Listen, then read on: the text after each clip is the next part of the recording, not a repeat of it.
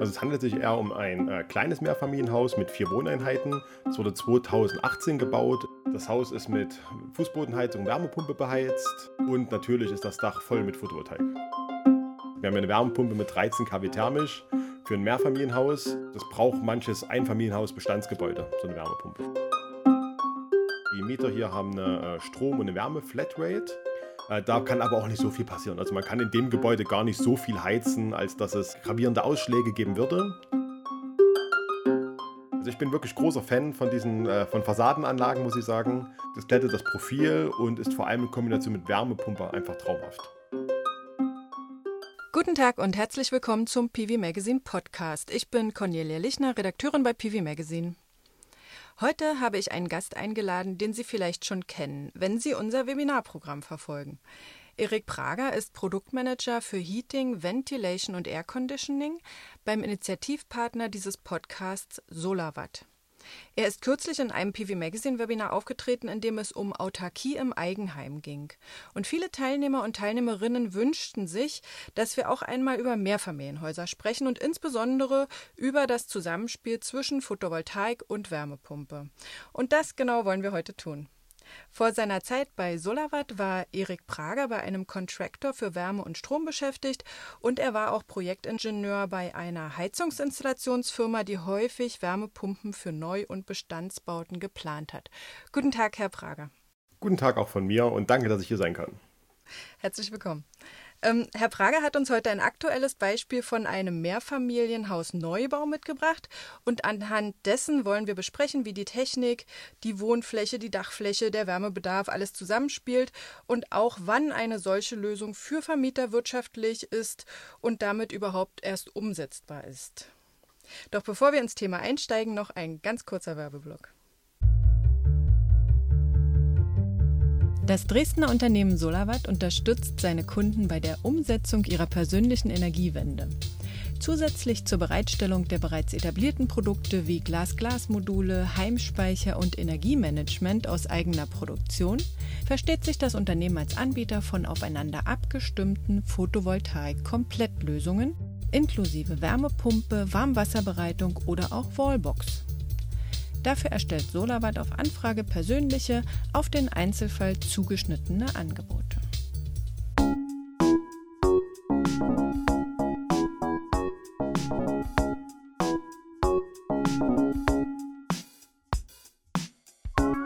Der PV Magazine Podcast heute mit Erik Prager und der Frage, wie können Wärmepumpen im Mehrfamilienhaus mit Solarstrom laufen? Herr Prager, Ihr aktuelles Beispiel, das Sie uns heute mitgebracht haben, was ist das für ein Mehrfamilienhaus und wann wurde das gebaut? Also es handelt sich eher um ein äh, kleines Mehrfamilienhaus mit vier Wohneinheiten. Es wurde 2018 gebaut im äh, Effizienzstandard äh, 55. Die vier Wohneinheiten werden aktuell nur von äh, sechs Bewohnern bewohnt. Äh, liegt doch teilweise daran, also es handelt sich um jeweils äh, pro Wohnung 65 Quadratmeter und alles ebenerdig, also liegt alles auf einer Ebene. Äh, und da kommen wir halt gesamt auf äh, 260 Quadratmeter Wohnfläche. Das Haus ist mit Fußbodenheizung, Wärmepumpe beheizt und natürlich ist das Dach voll mit Photovoltaik. Äh, Sie hatten mir ja ein Foto geschickt vorneweg, da sieht es so ein bisschen aus wie ein ähm, Reihenhaus. Die Wohneinheiten sind so nebeneinander und das Dach oben drüber scheint genauso groß zu sein wie die Wohnfläche. Also genau, es handelt sich um ein Reihenhaus, das sind wirklich die vier Wohnungen direkt äh, nebeneinander aufgereiht. Äh, in dem Haus ist auch noch ein größerer Technikraum, der dran ist. Dann ist es noch leichter Dachüberstand. Also wir kommen bei 260 Quadratmetern Wohnfläche auf stolze 350 Quadratmeter Dachfläche. Das ist schon ordentlich. Und dann ähm, haben wir ja 60 Kilowatt Peak äh, auf dem Dach, richtig? Genau, also 60 Kilowatt Peak, äh, wirklich Südausrichtung, 25 äh, ähm, Grad Neigung, also einmal optimale Bedingungen für Photovoltaik geschaffen. Das bedeutet ja, den Bewohnern stehen am Ende des Jahres irgendwie 60.000 Kilowattstunden zur Verfügung, also praktisch 10.000 Kilowattstunden pro Person. Was machen die mit so viel Strom? Genau, also es ist wirklich relativ viel, vor allem wenn man jetzt guckt, dass es nur von äh, sechs Bewohnern bewohnt wird. Das Haus ist wirklich komplett elektrifiziert, also wir haben die äh, für den Wärmebedarf die äh, Wärmepumpe, die äh, Bewohner haben ihren, äh, ihren Haushaltsstrom, also ihren Komfortstrom die äh, Warmwasserbereitung erfolgt über Durchlauferhitzer, die brauchen auch nochmal ein bisschen Strom und es ist auch noch Elektromobilität vorgesehen in dem Gebäude. Also die Kabel sind schon verlegt, aber es leider haben die Bewohner noch keine Elektroautos. Ähm, aber selbst dann äh, verbrauchen die ungefähr nur ein Viertel des Stroms, äh, der zur Verfügung steht. Äh, der Rest fließt aktuell ins Netz. Aber wahrscheinlich haben Sie auch noch einen äh, Batteriespeicher eingebaut? Genau, also wir haben jetzt komplett einmal das äh, Gebäude ausgerüstet, also nochmal, vielleicht nochmal von vorne angefangen. Also auf, der, auf dem Dach sind eben 60 Kilowatt Peak PV-Anlage, Glas-Glas-Module von Solarwatt.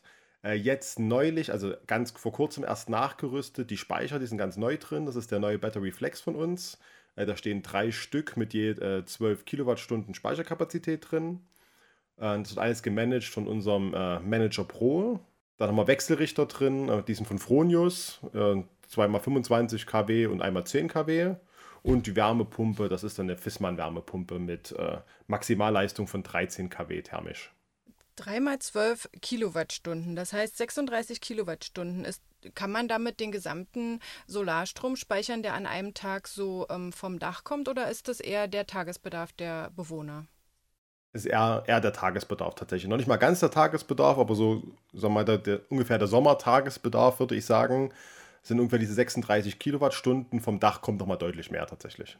Uns beschäftigt ja vor allem die Frage, wie viel ähm, Strom brauchen die Bewohner im Winter? Weil da haben Sie ja dann auch noch die Wärmepumpe, die da läuft. Haben Sie da auch so einen Wintertag mal als Beispiel? Ich habe mal reingeschaut. Äh, man sieht ja bei unserem äh, Managementportal relativ gut, wie die Verbräuche sind. Ich habe einfach mal durchgeklickt. Also wie gesagt, im Sommer liegen wir irgendwo zwischen 30 und 50 Kilowattstunden an, an Tagesverbrauch.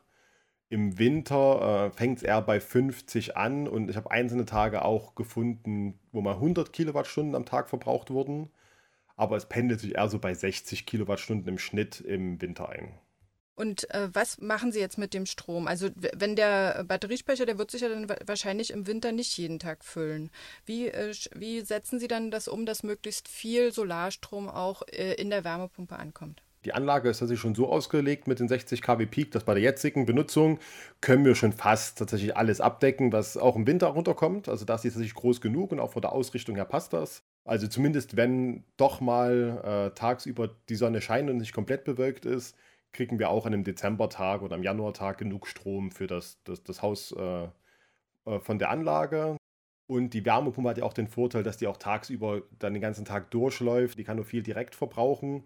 Und der Speicher ist dann wirklich eher, um über die Nacht zu kommen. Man kommt dann schon auf relativ hohe Autarkien das mit dem Speicher. Wie gesagt, der ist jetzt erst neu drin. Wir wissen noch nicht genau, wie es reell aussieht, aber wir schätzen schon, dass man dann so, also mindestens, allermindestens 80 Prozent vom Jahresbedarf äh, über Photovoltaik abdecken kann mit der Konstellation. Es geht aber immer noch sehr viel dann äh, weiterhin ins Netz, auch mit dem Speicher. Das heißt, äh, von von 100 Prozent Strombedarf, die die Bewohner übers Jahr haben, können sie 80 Prozent selber aus der Solaranlage decken und 20 Prozent müssen sie praktisch noch übers Stromnetz beziehen. Ja, genau. Also das ist jetzt die erste Schätzung, könnte auch mehr werden, aber wenn man konservativer Simulationsansatz, sind wir jetzt bei 80 Prozent Autarkie ungefähr. Mhm. Sie sagten eben schon, dass die Leistung ähm, der Wärmepumpe gar nicht so hoch ist. Was ist es überhaupt für ein Modell? Genau, also das ist eine äh, Fissmann Vitocal 250. Ähm, die hat äh, also Nomin Nominalleistung 8 kW. Das ist bei Wärmepumpen ein bisschen verwirrend, was die jetzt äh, von der Leistung haben. Die maximalste Leistung, die die produziert, äh, sind 13 äh, kW thermisch. Und äh, im Winter, sage ich mal, bei minus 5 Grad hat die noch 11,5 kW, bei minus 10 Grad 10 kW thermisch alles.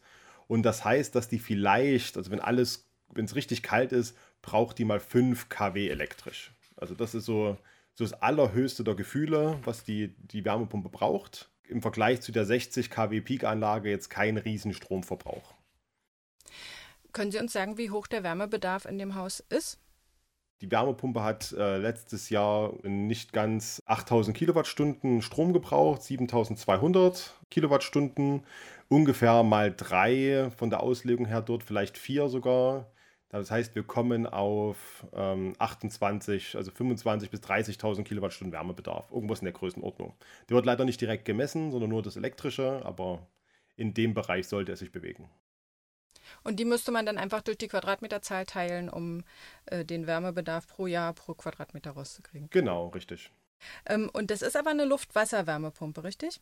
Genau, Luft-Wasser-Wärmepumpe, die steht direkt draußen vorm Haus. Man hat eigentlich draußen nur das Außengerät in ganz kleines Innengerät, auch ganz kurze Strecke, ist wirklich bloß ein Meter. Das steht direkt hinter der äh, Wand vom Technikraum. Drin steht nur das Innengerät und das arbeitet direkt auf die äh, Fußbodenheizung drauf. Das ist minimaler Platzbedarf. Also die Wärmepumpe braucht in, äh, in ungefähr äh, 60 mal 60 Zentimeter vom Platz her. Außengerät, außen noch und äh, wie gesagt, wurde 2018 gebaut, das ist noch eine Kältemittel mit, äh, äh, eine Wärmepumpe mit Kältemittel R410A. Das heißt aber, dass einer der Bewohner vermutlich ein Stück von seinem Garten abgeben musste und auch die Geräusche hört, die da so entstehen, oder? Die vier Wohneinheiten sind nebeneinander und sozusagen wie so eine halbe Wohneinheit nochmal rechts dran ist der Technikraum. Der geht auch nach, zur Seite hin auf und auch zu der äh, Stirnseite geht dann die Wärmepumpe raus. Also die Bewohner haben weiterhin vorne und hinten ihren, ihren Gartenbereich und das ist schon so geplant, dass sie da keine Einschränkung haben. Sie haben aber auch als Backup für die Luftwasser-Wärmepumpe noch eine Infrarotheizung eingebaut. Warum benötigen Sie ein Backup? Das ist ein, sag mal, auch ein sehr deutsches Thema. Äh, da geht es einfach um die Heizlastberechnung. Also das Gebäude steht im südlichen Brandenburg. Wir haben da eine Referenztemperatur, nach der man die Heizlastberechnung durchführen muss, äh, von minus 14 Grad Celsius. Das heißt, das Heizungssystem muss an der Stelle von minus 14 Grad ähm, genau äh, auch diese Leistung erfüllen können. Das waren bei dem Haus irgendwas zwischen 11 und 13 kW thermisch, die man an Leistung haben muss. Die Wärmepumpe, die wir jetzt eingesetzt haben, weil sie von der Größe her perfekt passen sollte, hat aber an der Stelle nur ungefähr 9 kW thermisch. Das liegt daran, dass die Luftwasserwärmepumpen abhängig von der Außentemperatur sich die Leistung ein bisschen verändert. Ich muss noch mal ganz kurz ausholen. Den höchsten Wärmebedarf, also fast alles, was man Wärmebedarf hat, hat man ungefähr zwischen minus 5 und plus 5 Grad Celsius. Und jetzt legt man die Wärmepumpen so aus, dass sich diese Leistungskurve, die man da hat, äh, ungefähr reicht, um alles abzudecken bis so minus, irgendwas zwischen minus 5 und minus 10 Grad Außentemperatur. Und dann hat man noch diese ganz kleine Lücke bis minus 14 Grad. Das macht ungefähr 1%, maximal 2% des Jahreswärmebedarfs aus. Und das deckt man im Einfamilienhaus normalerweise mit dem Heizstab ab. Jetzt wäre es hier von der Installation ein bisschen aufwendiger gewesen, hätte man einen großen Heizstab reinbauen müssen, man hätte noch einen Pufferspeicher integrieren müssen, den gibt es aktuell nicht, ähm, wo man den Heizstab hätte reinhängen können. Und da hat man sich hier für die Lösung entschieden, dass man einfach auf die Wohnung verteilt äh, eins, zwei Infrarot-Heizsysteme, äh, also so, so, Heizplatten. Und äh, die decken dann, falls benötigt wird, bei minus 14 Grad Außentemperatur diese letzten 2 kW, die noch fehlen.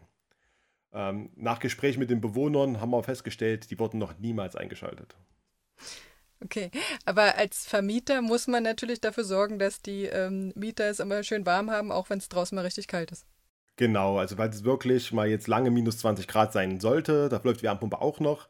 Da kann es auch wirklich passieren, dass ein bisschen Wärme fehlt und, und dafür ist halt vorgesorgt, Infrarotsysteme vorhanden, die werden eingeschaltet und die sind auch so groß dimensioniert, dass man, dass es auf jeden Fall immer sehr, sehr mollig warm wird. Aber Sie hatten jetzt gesagt, Sie haben gar keinen Pufferspeicher benutzt. Warum haben Sie keinen Pufferspeicher eingebaut? Ich dachte, das ist sozusagen Standard, um möglichst viel Solarstrom einzuspeichern.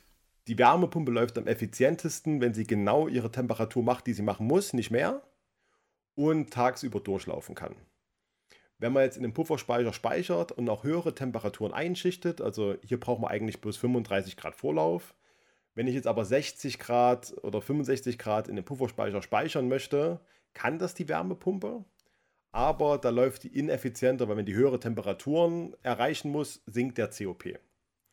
Ähm, das heißt, ich würde zwar, hätte mehr gespeichert, würde meine Autarkie erhöhen, die Wärmepumpe würde sich aber die Jahresarbeitszahl übers Jahr verschlechtern. Wir haben hier einen Sonderfall bei dem Gebäude. Wir haben hier wirklich sehr, sehr viel Photovoltaikenergie im Vergleich zum Wärmebedarf. Also wir haben wirklich eine Riesenmenge Strom vom Dach. Im Normalfall hat man ja mehr Wohneinheiten und vielleicht nicht ganz so viel Dachfläche. Das heißt, man hat doch so einen kleinen Konkurrenzkampf zwischen, äh, wie viel Wärmebedarf habe ich und wie setze ich die möglichst effizient ein. Es gibt verschiedene Varianten. Vor allem im Einfamilienhausbereich ist es oft so, man baut einen großen Pufferspeicher, um einfach ganz viel Wärmeenergie zwischenzuspeichern ähm, und das nutzen zu können.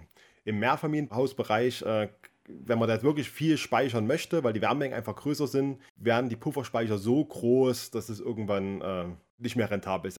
Das möchte ich in dem Fall nicht. Ich möchte, dass die Wärmepumpe wirklich im effektivsten Punkt oder effizientesten Punkt durchläuft. Und alles, was so mit Speicherung ist, erfülle ich dann über die Stromspeicher.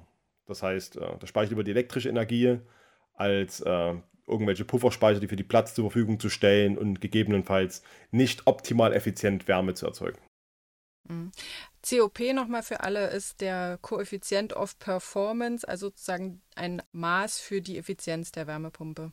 Genau, also der, der COP gibt das Verhältnis an zwischen eingesetzter elektrischer Energie zu einem bestimmten Punkt und wie viel Wärme ich rauskomme, bekomme. Das heißt, ein COP von 3 setze ich einen Teil elektrischen Strom ein und bekomme drei Teile Wärme hinten raus aus der Wärmepumpe. Jetzt wollte ich vorhin noch eine Frage stellen. Wenn Sie jetzt schon so viel Solarstrom haben, ähm, warum haben Sie dann nicht nur eine Infrarotheizung eingebaut? Kann man ja bei Neubauten anscheinend auch machen. Also das mit der Infrarotheizung, das geht tatsächlich erst seit äh, 2020, äh, seit wir das Gebäudeenergiegesetz haben, ähm, weil hier wird nun endlich Photovoltaik auch angerechnet. Ich sag mal, früher hat, hat man ja das ähm, die Energieeinsparverordnung und das EE-Wärme-G. Das heißt, man musste 15% erneuerbaren Anteil irgendwie die Heizung einbringen. Und da hat Photovoltaik nicht gezählt. Da brauchte man Solarthermie oder Pellet oder eben eine Wärmepumpe. Seit 2020 kann man das aber machen. Da wird der Photovoltaikstrom als erneuerbare Quelle angesetzt. Das heißt, wenn ich jetzt ein Haus neu baue, wäre kein Problem, dort Infrarot einzusetzen.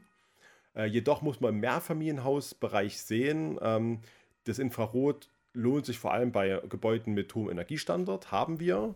Und vor allem auch, wenn man nicht zu riesige Wohnflächen hat, weil ähm, bei Infrarot hat man leider ke also keine weiteren Skaleneffekte. Man macht einfach pro Wohnung immer die gleiche Infrarotinstallation.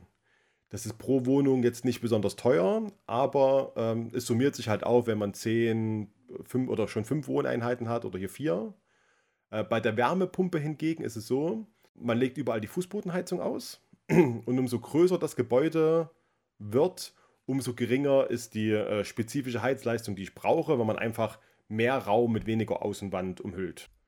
Ähm, das heißt, man kann hier relativ viel Fläche mit einer kleinen Wärmepumpe erzeugen. Also, wie gesagt, wir haben eine Wärmepumpe mit 13 kW thermisch für ein Mehrfamilienhaus. Das braucht manches Einfamilienhaus Bestandsgebäude, so eine Wärmepumpe.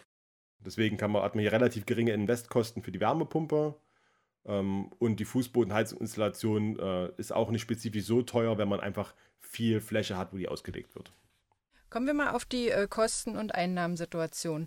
Ähm, der Vermieter muss ja sozusagen die Wärme an die Mieter abrechnen, in dem Fall vielleicht sogar auch noch Strom, wenn er ein Mieterstrommodell hat. Und er hat ja auch noch Überschüsse von ca. 45.000 Kilowattstunden rund, ja, ähm, die er ins Netz einspeist und dafür eine Einspeisevergütung bekommt. Speist er die einfach ein? Nimmt er an der Direktvermarktung teil? Was machen Sie mit dem Strom, der sozusagen überschüssig ist? Der wird tatsächlich einfach ganz normal eingespeist. Keine Direktvermarktung, kein nix. Äh, das Haus wurde Anfang 2018 gebaut. Das heißt, man hat hier wirklich noch 11,2 Cent äh, EEG-Vergütung. Das heißt, mit den 45.000 Kilowattstunden, die man einspeist, erzielt man ungefähr 5.000 Euro Einspeisevergütung im Jahr. Das heißt, in den 20 Jahren EEG, die man hat, ungefähr 100.000 Euro. Und das ist mehr, als die PV-Anlage gekostet hat. Und wie rechnet der Vermieter den Strom äh, an die Mieter ab, wenn er jetzt damit die Wärmepumpe betreibt? Und hat er ein Mieterstrommodell? Er hat ein Mieterstrommodell. Der, ähm, also erstmal, es handelt sich hier um ein komplettes Pauschalmietmodell. Das heißt, es wird, äh, oder auch als Bruttomiete bekannt, es wird äh, in dem Mietvertrag enthalten, sind sowohl die Wärmekosten als auch der Strom. Ähm, hat sozusagen ein Mieterstrommodell, aber man muss ja vielleicht noch mal ganz kurz ausholen. Es gibt ja verschiedene Arten von Mieterstrom. Über das, was meistens in, in, Nachrichten oder äh, in, berichtet wird, handelt es sich um das geförderte Mieterstrommodell. Dort ist ganz wichtig zu beachten, also da kriegt man eben, ich glaube, aktuell 3 Cent pro Kilowattstunde Förderung. Da hat man aber verschiedene rechtliche äh, Auflagen. Das heißt, das muss immer ein gesonderter Vertrag sein. Äh, man darf ihn nicht mit dem äh, Mietvertrag kombinieren. Der Mieter muss, es muss absolut freiwillig für den Mieter sein, daran teilnehmen zu dürfen. Und wie gesagt, man muss ihn gesondert abrechnen. Ähm, das haben wir in dem Fall nicht. Wir haben hier ein ungefördertes Mieterstrommodell. Da hat man äh, wirklich Vertragsfreiheit ähm, und kann das auch als hier in dem Fall als Pauschalmiete bzw. Flatrate mit aufnehmen. Das heißt, die Mieter hier haben eine äh, Strom- und eine Wärme-Flatrate. Wichtig aber, Strom ist, sind keine Nebenkosten. Das heißt, in dem Mietvertrag ist eben die Kaltmiete enthalten. Dann die pauschalen Nebenkosten mit der Wärme. Das ist jetzt der, der Teil, der nicht umsatzsteuerpflichtig ist. Und äh, dann wird der Strom nochmal als Extraposten aufgeführt. Unbedingt als Extraposten, weil der ist wiederum umsatzsteuerpflichtig. Ähm, und das heißt, äh, der Eigentümer vom Gebäude hatte, hatte sein Gebäude, der hat seinen Stromverbrauch. Er ist auch der Nutzer davon, also er nutzt den Strom selbst für Wärmepumpe und den Hausverbrauch. Und der Hausverbrauch setzt sich halt zusammen aus dem Strom, den die äh, Mieter benutzen. Das heißt aber, die Mieter können sozusagen auch nicht woanders Strom kaufen. Die müssen schon vom Vermieter den Strom nehmen. Genau, die haben auch gar keine Chance, weil es gibt tatsächlich nur einen Netzzähler. Dahinter ist eine Kundenanlage. Das heißt, die Mieter haben wirklich, die haben keine eigenen Netzzähler. Also die könnten jetzt, wenn sie versuchen wollten, äh, einen äh, Stromvertrag abzuschließen, die haben gar keinen Zähler dafür. Ähm, das heißt, die müssen den Strom dort nehmen. Mhm. Das bedeutet, der, der Vermieter misst gar nicht den individuellen Strom- und Wärmeverbrauch. Wie viel Strom steht dann einem einzelnen Mieter zu und wie kann er das kontrollieren? Der wird schon gemessen, also der hat ähm, vor allem der Stromverbrauch, also es gibt einen Hauszähler nach draußen und es wurden aber noch Unterzähler eingebaut. Das sind jetzt keine Netzzähler, wo man einen Stromvertrag drauf abschließen kann, aber es wurden normale Zähler installiert, damit man einfach überprüfen kann, wie viel, wie viel, wie viel Stromverbrauch brauchen die Mieter ungefähr. Der Wärmeverbrauch wird tatsächlich nicht gemessen. Also da haben wir wirklich bloß den Stromverbrauch von der Wärmepumpe. Äh, da kann aber auch nicht so viel passieren. Also man kann in dem Gebäude gar nicht so viel heizen, als dass es gravierende Ausschläge geben würde. Aber im Mietvertrag ist dann eine Pauschale festgelegt. Man kann gegebenenfalls noch mit einer Klausel reinnehmen, das muss man aber wirklich mit einem Anwalt klären, dass äh, wenn der Mieter irgendwie, sagen wir mal, hat angenommen, der Mieter braucht 5000 Kilowattstunden äh, im Jahr und äh, wenn der Mieter jetzt wirklich mal über 10.000 kommt oder irgendwas, also wirklich gravierende Ausschläge hat, da kann man vielleicht so eine, so eine Klausel für Erhöhung mit reinnehmen, aber im Normalfall ist das dann äh, Risiko vom Vermieter. Aber dafür muss natürlich der Vermieter ja auch Mieter finden, die da mitgehen, die von vornherein wissen, ähm, so teuer wird meine Miete samt der Nebenkosten und das will ich haben, richtig? Genau, genau. Also man muss dann wirklich hier, muss mit dem wirklich sprechen, gut kommunizieren, was es sich für ein Modell handelt, dass so wirklich alles äh, äh, integriert ist, weil es macht es ja auch nicht, also schwerer vergleichbar mit, mit anderen Modellen, weil, sagen wir, wenn man jetzt normal an, den Markt geht, da hat man eben eine Kaltmiete, dann eine Warmmiete, die je, je, wie berechnet ist, wo man, wenn man Pech hat, kriegt man irgendwie nach einem Jahr eine, eine, noch eine hohe Nachzahlung bei Nebenkosten und Strom ist gar nicht enthalten. Das muss ich auch nochmal drauf rechnen. Und hier in diesem Modell, also Pauschalmiete, Bruttomiete, ist das eben, dass man wirklich eine, einen festen Kostensatz und der ist dann auch sicher. Also da, das bezahlt man und weiß, es wird nicht mehr, es wird aber auch nicht weniger. Wissen Sie, was die Miete in dem Haus kostet? Da habe ich gar nicht direkt nachgefragt. Ich glaube, es waren irgendwie um die 8, äh, also eine knapp 10 Euro Warmmiete pro Quadratmeter. Und das war aber schon alles drin. Wie ist denn eigentlich die ähm, Kosten- und Renditesituation? Also Sie sagten ja schon, die ähm, Photovoltaikanlage hat nicht so viel gekostet, wie sie an Einspeisevergütung einbringt. Aber Sie hatten ja auch noch, oder der Vermieter hatte ja auch noch Ausgaben für ähm, den Speicher, für die Wärmepumpe, für die Verlegung der Fußbodenheizung, was alles so dazu gehört. Genau, also erstmal bei der PV-Anlage, also das ist ungefähr das Preisniveau, wie wir es auch heute tatsächlich haben. Das waren ungefähr 1200 Euro pro äh, KW Peak äh, netto. Das heißt, das waren, die PV-Anlage hat 72.000 Euro ungefähr gekostet. Die 60 kW Peak. Und äh, dann kommt eine Mehrwertsteuer drauf, beziehungsweise ist ja wiederum gewerblich, wird ja, wird ja äh, wild hin und her gerechnet, sage ich mal. Und äh, Einspeisevergütung allein für drei Viertel des Stroms, den, der eingespeist wird, sind eben die 100.000 Euro. Jetzt kam noch der Stromspeicher jetzt vor kurzem dazu. Ähm, da habe ich jetzt keinen genauen Preis, aber irgendwas zwischen 30.000 und 35.000 Euro wird es auch gekostet haben, die drei Speicher. Und jetzt müssen wir schauen, wie das sich optimiert. Der äh, Vermieter möchte einfach auch mehr von dem Photovoltaikstrom im Haus nutzen, gegebenenfalls auch dann äh, mehr Elektromobilität ermöglichen, wenn es mal kommt. Und da muss man jetzt nochmal schauen, wie sich das rechnet. Aber ich sag mal, die Speicher, die halten ja auch mittlerweile gute 15 Jahre. In der Zeit werden die sich auf jeden Fall amortisieren. Die werden gut genutzt werden. Die optimieren auch mal den solaren Anteil von der Wärmepumpe. Also da mache ich mir auf jeden Fall keine Sorgen und die Anlage rechnet sich, die PV-Anlage rechnet sich auch sehr schnell. Fußbodenheizung etc. hat ja auch einiges gekostet, wobei man sagen muss, äh, es war eben ein Neubau.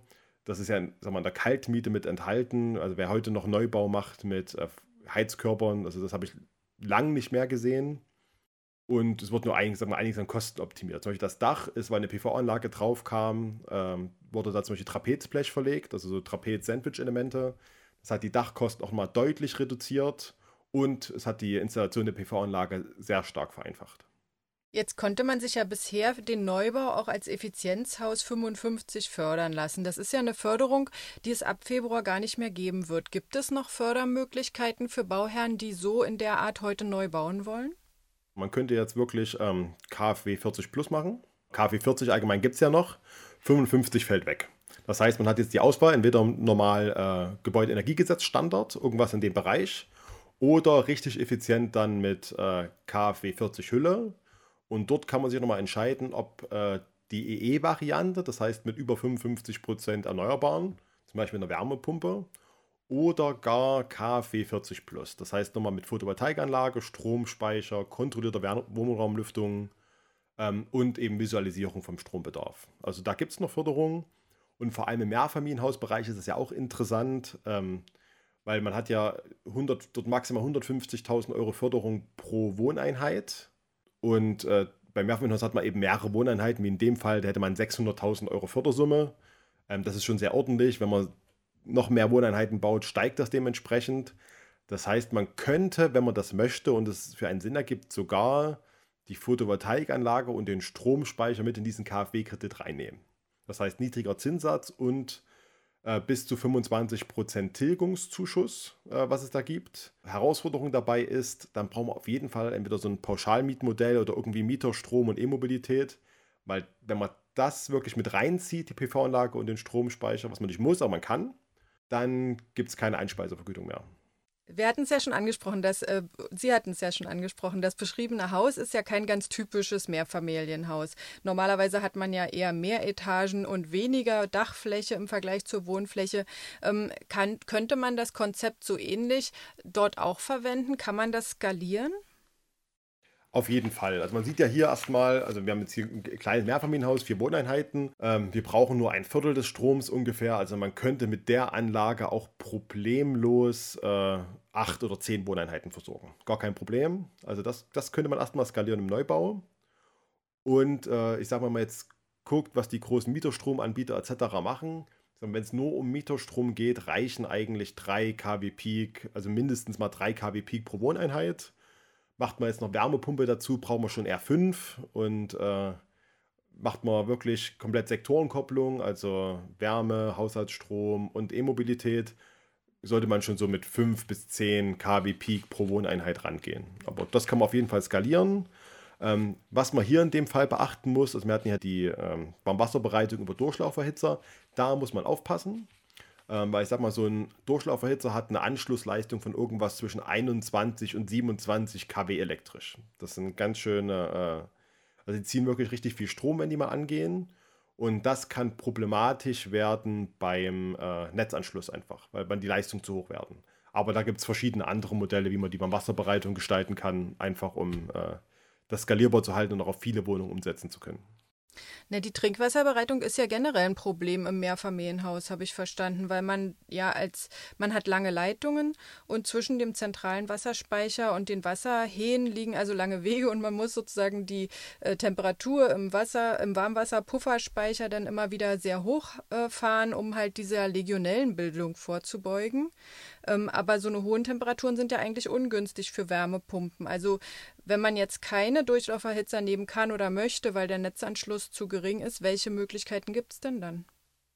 Also die Herausforderung im Mehrfamilienhaus ist, wenn man es jetzt standardmäßig macht, wie es normal ist. Also zentrale Warmwasserbereitung, da hat man irgendwo im Technikraum einen Warmwasserspeicher stehen. Dort hält man sehr viel Wasser vor, also teilweise 400 bis 1000 Liter Warmwasser.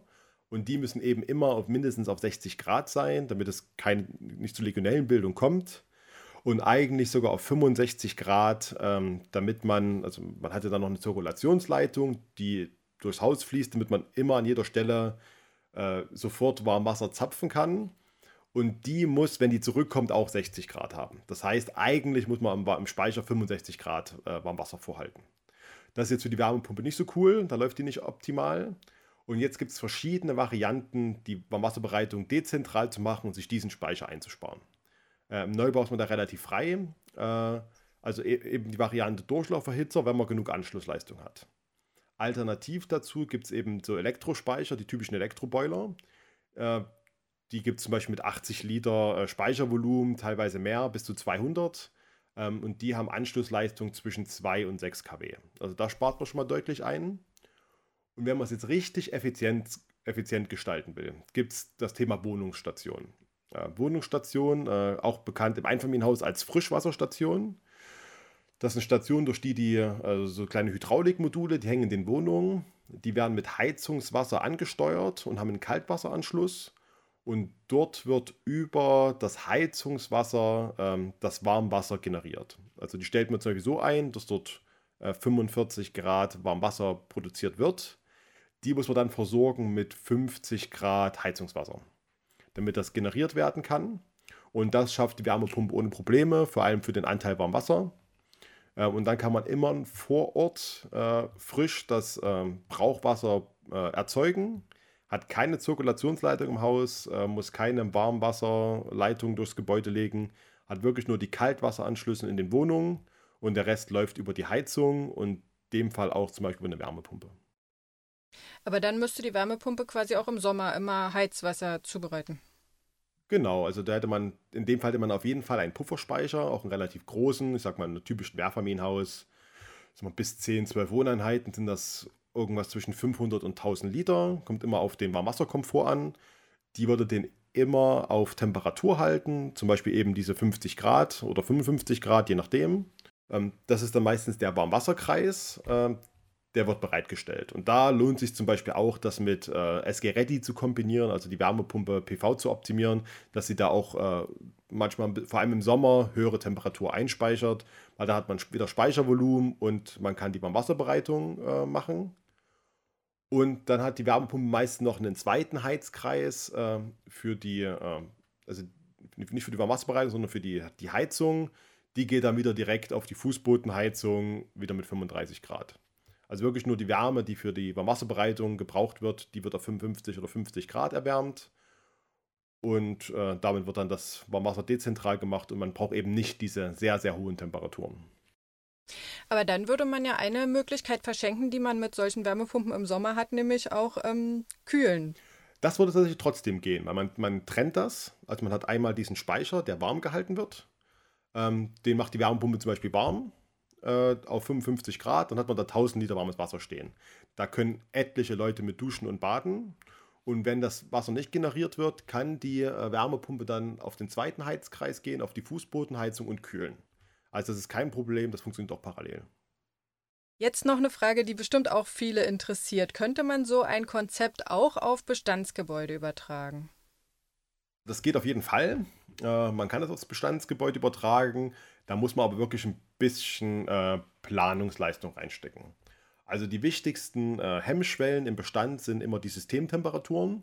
Das heißt, welche Temperaturen brauchen die Heizkörper wirklich, um, um das Gebäude warm zu machen. Beim Mehrfamilienhaus hat man oft den Vorteil tatsächlich, also im Vergleich zu einem Einfamilienhaus hat man viel mehr Gebäudevolumen im Vergleich zur Außenfläche. Einfach die Gebäude sind größer und das Volumen steigt schneller als die Außenfläche.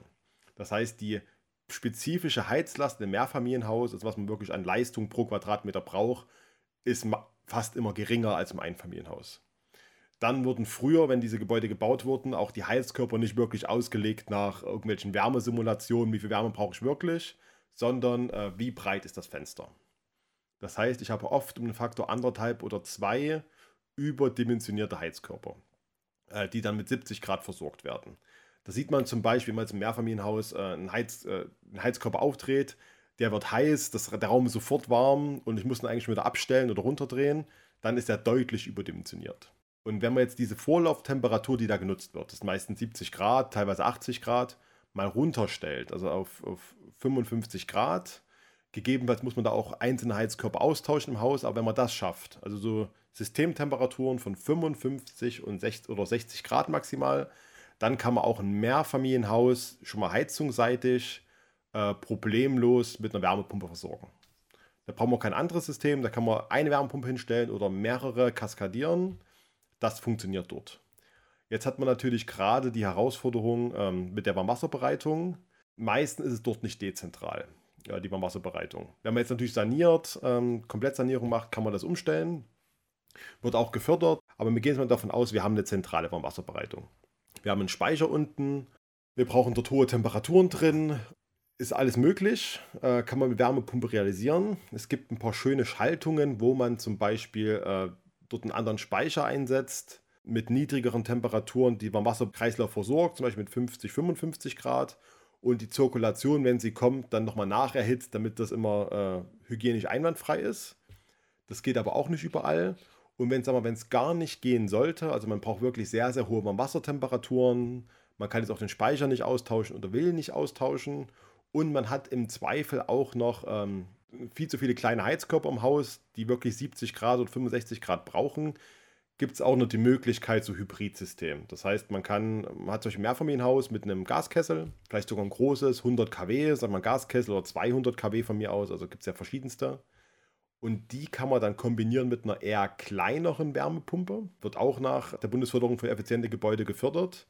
Da kann man dann ein Hybridsystem draus bauen. Das heißt, äh, die Wärmepumpe übernimmt Heizung und Warmwasser, vor allem in der Übergangszeit und im Sommer. Ähm, und wenn es richtig kalt wird, gibt es immer noch den Gaskessel, der die Absicherung stellt. Auch sowas kann man kombinieren. Und das ist dann, da deckt dann die Wärmepumpe irgendwas zwischen 50 und 80 Prozent, je nach Auslegung des kompletten Wärmebedarfs vom Haus und nur noch die restlichen, also wiederum 50 bis, oder bis 20 Prozent, äh, werden vom Gaskessel gedeckt. Da kann man auch schon relativ viel tun. Also es gibt für die meisten Gebäude gibt es Lösungen. Fast alle Gebäude, die ich mir angeguckt habe, da konnte man die Systemtemperaturen äh, reduzieren. Für die paar Ausnahmen gibt es Hybridsysteme in Kombination mit Wärmepumpe. Also man findet eigentlich immer eine Lösung. Aber wenn Sie sagen, es geht, warum gibt es dann so wenig Wärmepumpen im Bestand? Wir haben uns ja auch gerade für unsere aktuelle Ausgabe wieder Beispiele angesehen und, und Beispiele gesucht, die halt solche ähm, Bestandsgebäude mit Wärmepumpen heizen. Und der ganz große Knackpunkt scheint ja am Ende die Wirtschaftlichkeit für den Vermieter zu sein, woran dann die Projekte anscheinend immer wieder scheitern. Also es gab bis aktuell, also bis vor kurzem noch gar keinen Anreiz, im Mehrfamilienhaus eine Wärmepumpe einzusetzen.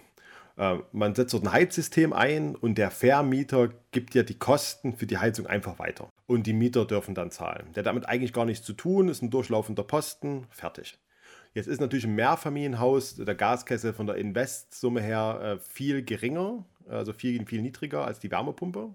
Ist tatsächlich so, also ist immer noch günstiger. Und bis vor kurzem waren die Gaspreise auch noch sehr niedrig.